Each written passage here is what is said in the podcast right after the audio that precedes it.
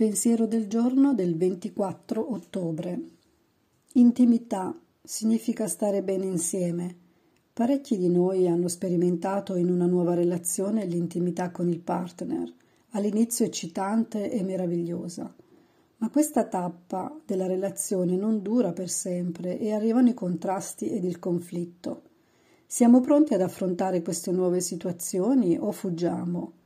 Solamente quando avremo affrontato con decisione un conflitto sperimenteremo quel genere di intimità che ci fa migliorare e che ci permette di realizzarci. Meditazione del giorno. Chiedo a Dio di avere il coraggio di affrontare i conflitti e di comprendere che affrontandoli aumenterò la stima per me stessa. Oggi ricorderò più mi accetto, più sperimenterò l'intimità.